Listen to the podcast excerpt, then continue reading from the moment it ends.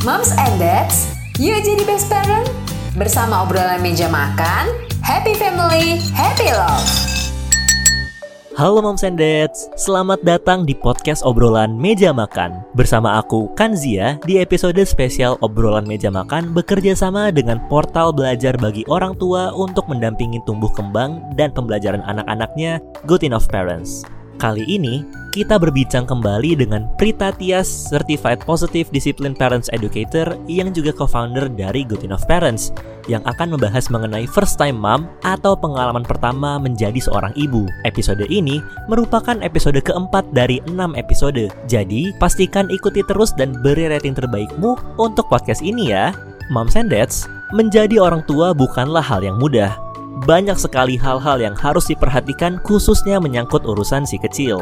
Tentu, menjadi orang tua juga sebuah pelajaran seumur hidup bagi sang ayah maupun sang ibu. Apalagi menjadi seorang ibu yang banyak mendapat tuntutan serta ekspektasi dari banyak pihak. Moms and Dads, bagaimana sih seorang ibu baru dapat mempelajari banyak hal dalam waktu bersamaan dalam urusan keluarga serta rumah tangga sambil menjaga kesehatan mentalnya dan tetap memberikan yang terbaik untuk keluarga? Yuk langsung kita simak saja episode kali ini. Mama dan Papa suka bingung cari hiburan yang edukatif untuk anak dan cara menjaga hubungan dengan si kecil agar semakin erat? Yuk dengerin podcast Dongeng Pilihan Orang Tua persembahan Medio by KG Media di Spotify.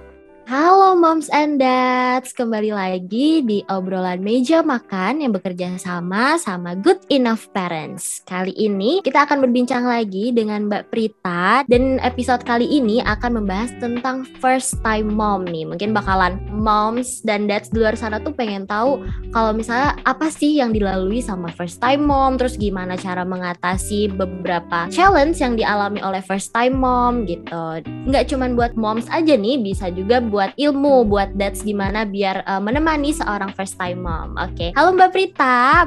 Hai Moms and Dad, hai Mbak Ana, apa kabar semuanya? Baik, Mbak Prita gimana kabarnya Mbak? Gimana nih kesibukannya akhir-akhir ini? Puji Tuhan baik-baik. Kita mau bahas apa nih kali ini? Kita akan bahas first time mom nih Mbak. Jadi Waduh. Buat, buat moms pertama kali dan mungkin buat aku nanti juga kali ya buat kalau misalnya jadi first time mom.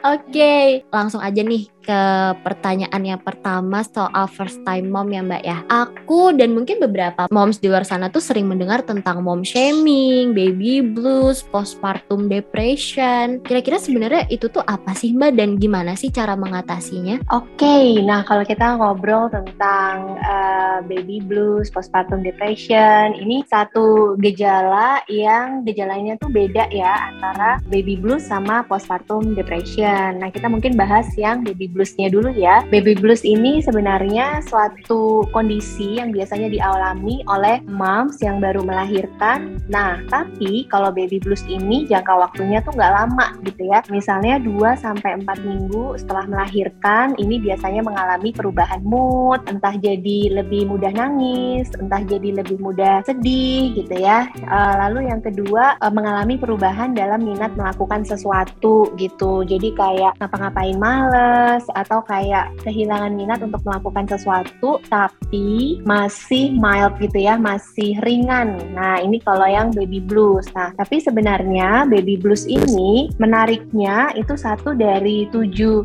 uh, ibu gitu ya dari tujuh moms itu tuh mengalami. Bahkan ada penelitian lain yang bilang tiga dari tujuh moms itu mengalami gitu. Jadi baby blues ini sesuatu yang uh, wajar aja terjadi. Nah tapi kalau seandainya baby blues ini tidak ditangani dengan baik gitu ya penanganannya gimana sih? Perlu ada support system yang mendukung perlu ada suami, dads gitu atau misalnya di situ ada orang tua, mertua yang betul-betul memahami bahwa moms ini sedang mengalami uh, suatu kondisi mental yang perlu dimengerti, perlu dibantu gitu ya.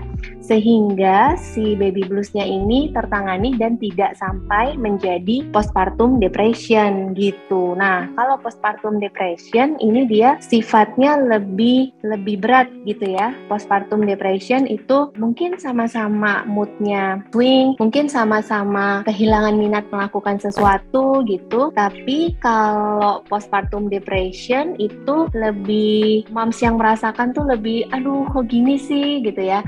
Aku kok nggak bisa tidur, aku kok kehilangan nafsu makan atau malah makan berlebihan. Aku tuh kok nangis terus-terusan, terus gampang tersinggung, gampang marah. Sampai kalau misalnya nih Mbak Ana dan moms and dad semuanya amit-amit jangan semoga enggak gitu ya. Tapi kalau sampai postpartum depression ini tidak tertangani, mungkin ada pemikiran di moms untuk mengakhiri hidup gitu ya, atau untuk melukai bayi gitu. Nah, aku pernah punya seorang klien gitu ya yang datang dalam konseling yang keluhannya itu antara dia cerita ini dia berat banget ya mau diceritain nggak mau diceritain nggak karena kayak ada rasa bersalah. Cuman yang dia rasain itu e, Mbak Prita kenapa ya kok aku tuh pengen banget naruh bayiku tuh di bawah kasur gitu kayaknya supaya tangisannya dia tuh aku nggak denger gitu. Nah kita nggak bisa ngejudge ya ibu-ibu yang kayak gini, moms yang mengalami ini tapi, nah ini kalau dijudge dia makin kayak aku nggak tahu kenapa aku berpikir gini gitu ya. Jadi Iya. yang perlu dilakukan kalau sudah ada sampai terpikir seperti ini segeralah datang ke psikolog atau ke psikiater untuk mendapatkan pertolongan gitu.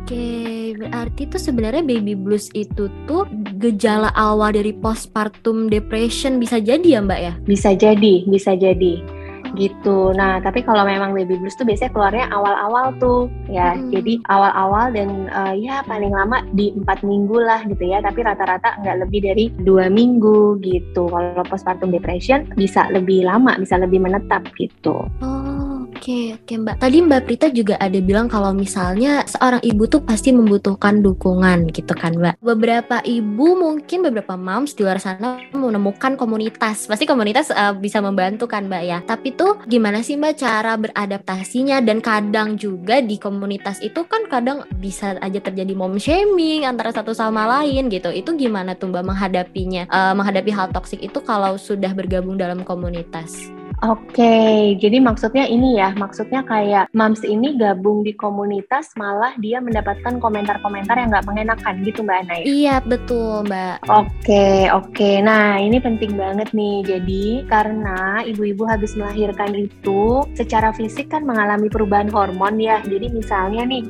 kalau eh, kita yang nggak dalam kondisi habis melahirkan, kita cuman disindir kayak, eh, itu bajunya yang kegedean, apa badanmu yang lebar gitu kayak gitu ya. Ini Mm-mm. ini sebenarnya body shaming juga cuman mungkin kalau kita lagi dalam kondisi fit kita lagi nggak nggak dalam kondisi habis melahirkan mungkin kita kayak apaan sih gitu ya nah tapi eh, hal-hal kayak gini nih nah ini aku mungkin pakai satu contoh cerita klien lagi gitu ya. Nah eh, klien ini tuh punya sebenarnya komunitas kayak komunitas ibu-ibu sebelum dia punya anak. Jadi bukan komunitas ya kayak geng lah gitu ya geng geng temen gitu. Nah terus geng temen ini jenguk dia nih habis dia melahirkan. Nah terus si salah satu temennya itu kayak nyeletuk gitu ya nyeletuk kayak nggak ada bedanya sih udah keluar anaknya sama belum? gitu. Eh, badanmu nggak ada bedanya gitu ya. Nah ini kan satu kalimat yang membuat si klienku ini tuh sampai nggak bisa tidur sampai dia merasa sejelek itu ya aku ya sekarang ya gitu ya. Jadi dia bukan kesel sama yang ngatain tapi dia kesel sama dirinya sendiri gitu. Nah kalau udah gini harus diapain gitu kan pertanyaannya. Nah Uh, kalau menurut aku nih ya untuk uh, moms yang habis pasca melahirkan karena kondisinya berat, kita boleh banget kok menetapkan boundaries dengan orang-orang yang kita anggap itu memperberat kondisi kita. Jadi misalnya, oh oke, gengku kok ternyata nggak suportif ya, geng yang ini gitu ya. Nah, lebih baik kita tetapkan batasan, kurangin deh ngumpul sama mereka. Coba cari deh komunitas lain yang emang benar-benar ibu-ibu yang habis yang pasca melahirkan juga yang emang struggle-nya sama gitu ya atau balik lagi ke pasangan. Kita ceritanya cuma nama pasangan aja untuk menghindari respon-respon yang kita nggak inginkan. Jadi tetapkan dulu deh boundaries diri kita dulu deh yang dijaga. Itu sih hal per- pertolongan pertamanya ya. Oke, jadi seperti itu ya Mbak. Nah, Mbak, aku mau nanya nih, ini berhubungan banget sama yang tadi kan eh, meminta dukungan dan me- menyaring kembali ilmu ya Mbak yang kita dapatkan dari orang-orang sekitar kita kayak tadi kan lebih baik mungkin mencari yang sama pasca melahirkan gitu kan. Nah, Mbak kadang tuh first time mom ini kan dapat informasi dan ilmu-ilmu tuh nggak cuman dari buku atau teman-temannya gitu kan Mbak. Tapi ada juga dari orang tuanya langsung nih Mbak. Kan seperti kita tahu kalau misalnya cara pengasuhan itu pasti berbeda-beda. Tapi gimana sih Mbak? Kita bisa menyaring informasi tentang pengasuhan itu tuh biar enggak jadi apa ya acuan kita gitu tapi tetap bisa untuk menerapkannya gitu Mbak. Nah iya ini pertanyaan Hmm. bagus sih. Karena sekarang dengan adanya sosial media dengan kita tinggal cari di internet gitu ya tentang apa yang harus dilakukan ini jadinya kebanjiran informasi nih cara uh, Hmm. para calon moms ataupun moms yang baru moms and dad yang baru gitu ya. Jadi tsunami informasi gitu. Nah usulku yang pertama nih sebelum kita cari tahu banyak di luar gitu ya moms and dad coba sepakati dulu nih value dalam keluarga tuh apa sih gitu ya. Misalnya oh oke pertanyaan paling gampang gini kita pengen 15 tahun lagi atau pas anak kita usia 20 tahun dia tuh punya karakter yang kayak gimana sih? Nah itu coba disepakati dulu nih berdua kalau dads mungkin pengen aku pengen anakku jadi anak yang tangguh misalnya anak yang berani. Terus moms pengen aku pengen anakku jadi anak yang empatik misalnya. Nah tapi meskipun ini bukan dalam rangka kita ngebentuk anak harus jadi kayak gitu tapi paling nggak kita tahu bagaimana pengasuhan yang akan kita terapkan gitu ya langkah pertama. Langkah kedua adalah belajarlah dari sumber yang terpercaya dari profesional. Jadi kalau kita katakanlah gini deh. Aduh anakku kok ini ya BAB-nya bayiku kok BAB-nya lebih dari lima kali nih di usia tiga bulan. Wajar nggak ya? Jangan tanya ke WA grup kanan kiri gitu. Mm-mm. tapi langsung aja coba telekonsul gitu ya ke dokter anak untuk langsung tahu uh, jawabannya. Karena uh, supaya mendapatkan jawaban yang evidence based begitu juga dengan permasalahan-permasalahan tumbuh kembang atau pengasuhan. Misalnya kayak jadi sebenarnya gimana nih kalau bayi nangis tuh langsung diangkat langsung digendong atau dibiarin aja nih biar jantungnya kuat misalnya gitu. Jangan tanya ke kanan kiri beli bukunya buku pengasuhan bayi. Misalnya juga ada di Good Enough Parents tuh kelas namanya Montessori for Baby. Di situ kita kupas tuntas tuh Mbak Ana dan mom and, moms and dad kira-kira. Jadi ibu baru di situ ada kita bahas baby blues postpartum depression. Kita bahas bayi itu mulai dari satu bulan sampai 12 bulan perkembangannya tuh apa aja yang harus dicapai? Cara kita menstimulasi tuh kayak apa gitu ya. Nah di situ kita bahas. Nah, kalau kita belajar dari ahlinya, apalagi misalnya kita ikut kelas atau baca buku yang informasinya tuh lengkap ya, nggak sepotong-sepotong gitu, kita jadi punya panduan. Dan yang penting adalah dads juga harus belajar. Jadi bukan cuma moms aja gitu ya, dads juga harus belajar sehingga jelas nih, oke, tiga bulan ini apa nih yang perlu kita lakukan nih, yang yang perlu jadi concern apa nih, baik dari segi fisik, dari segi psikisnya anak, dari segi fisik dan psikisnya moms dan juga dadnya. Kira-kira gitu. Oke, jadi usahakan ya Mbak untuk mencari informasi itu yang benar-benar dari ahlinya langsung gitu Mbak ya. Jangan jangan sampai walaupun kebanjiran informasi tapi nggak tahu cara menyaringnya kayak gimana gitu Mbak ya. Benar, benar. Oke, oke mungkin ini bakalan jadi pertanyaan terakhir sih Mbak. Aku pengen nanya soal menyusui. Nah, ini kan pasti first time mom juga kayak menyusui anak kan kadang ada beberapa moms juga yang pada tahap awal itu tuh merasa kalau misalnya ketika dia tidak bisa menyusui dia merasa gagal menjadi seorang ibu gitu Mbak. Nah, sebenarnya nih Mbak, apakah benar sih kalau menyusui itu bisa meningkatkan hubungan antara ibu dan anak? Dan kalau misalnya emang nggak bisa menyusui menyusui, gimana sih cara mengatasi perasaan kayak oh aku gagal jadi ibu, oh aku nggak kayak ibu-ibu yang lainnya gitu. Itu gimana Mbak? Wah ya ini pertanyaan menarik ya karena banyak nih yang di luar sana ibu-ibu yang uh, ternyata karena kondisi khusus padahal uh, ingin sekali niatnya menyusui gitu ya akhirnya tidak bisa Mm-mm. menyusui. Nah yang pertama sebenarnya gini menyusui itu memang secara fisik mungkin dokter yang lebih tahu ya bisa meningkatkan imun dan lain-lain. Nah secara psikologis meningkatkan uh, attachment dengan anak gitu ya. Tapi untuk uh, mom semua yang karena kondisi tertentu akhirnya tidak bisa menyusui gitu ya atau bisa menyusui tapi tidak tidak sampai misalnya eksklusif uh, tahun misalnya gitu. Sebenarnya yang kita perlu lakukan itu dua hal nih. Yang pertama kita coba mengolah rasa apa pun yang muncul dalam diri kita. Misalnya kalau kita ngerasa aduh nih tadi ya aku nih ibu yang gagal nih. Nah ini kita bisa breakdown lagi. Ini kita terima dulu aja ya. Terima dalam arti bahwa oh oke aku ngerasa nggak baik. Oh oke aku ngerasa gagal gitu ya. Nah baru kita lanjut cari uh, istilahnya kalau di psikologi itu ada kita mempertanyakan pemikiran kita gitu ya. Kayak hmm. apa iya sih kalau kita eh, nggak uh, bisa menyusui itu artinya kita ibu yang gagal? Apa saja sih hal lain yang bisa aku lakukan yang memang itu bayiku butuhkan nah ini ada satu teori yang mungkin uh, membantu mam semua yang karena kondisi tertentu tidak bisa menyusui. Jadi 0 sampai 18 bulan yang paling bayi butuhkan itu adalah rasa trust ya. Ini menurut Erik Erikson. Rasa trust ini gimana sih? Bayi perlu percaya karena kan pada saat di dalam kandungan bayi ini di sana tuh kondisinya hangat dia nggak pernah ngerasa kedinginan kelaparan gitu ya nggak merasakan nangis gitu. Nah begitu lahir dan uh, lahir ke dunia oh ternyata kok AC dingin banget oh ternyata kalau aku pipis ternyata basah nggak enak banget gitu ya. Banyak ketidaknyamanan dia yang dia rasakan. Nah yang dia butuhkan nih menurut Erikson adalah respon yang segera dari orang dewasa yang ada di sekelilingnya. Kenapa aku bilang orang dewasa? Karena mungkin gak hanya orang tua, bisa neni, bisa kakek nenek gitu ya. Respon yang segera, kalau aku pipis dan akhirnya basah, aku tidak nyaman dan nangis, segeralah tolong bantu aku gitu. Kalau aku uh, lapar gitu dan aku menangis, tolong segera bantu aku meskipun tidak melalui ASI, melalui susu formula misalnya gitu ya.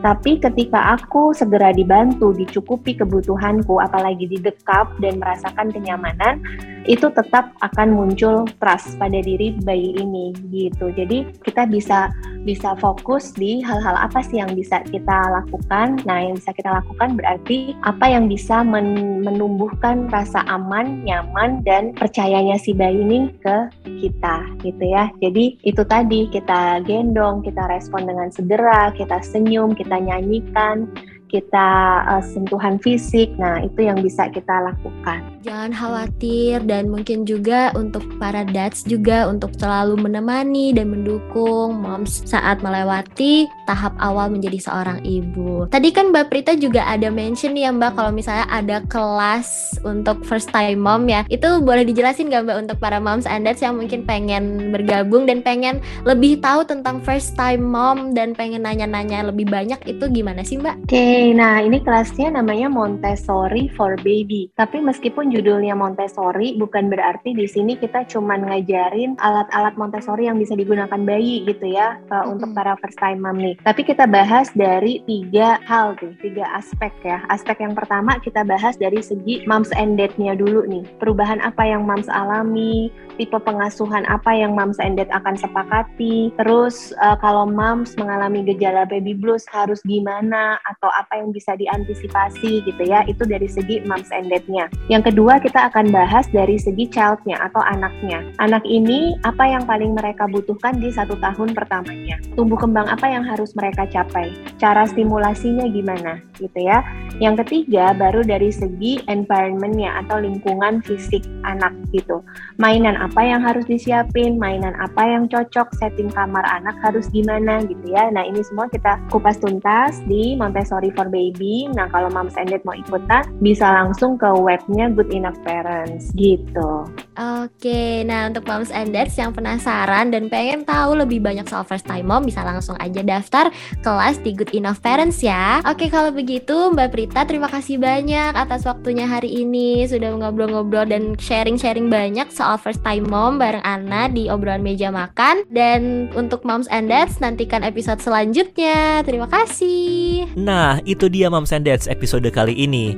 Untuk Moms and Dads yang memiliki pertanyaan mengenai parenting atau ingin berbagi cerita, dapat mengirimi pesan di email podcast at kgmedia.id atau follow dan DM Instagram Medio di at Medio by KG Media dan at Nakita ID. Jangan lupa pantau, dengerin, dan follow obrolan meja makan di Spotify untuk episode-episode terbaru yang tayang setiap hari Selasa dan Kamis yang pastinya nggak akan kalah seru. Akhir kata, saya Kanzia Rahman mewakili segenap kru yang bertugas pamit undur diri. See you moms and dads.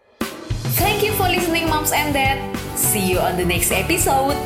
Happy family, happy love.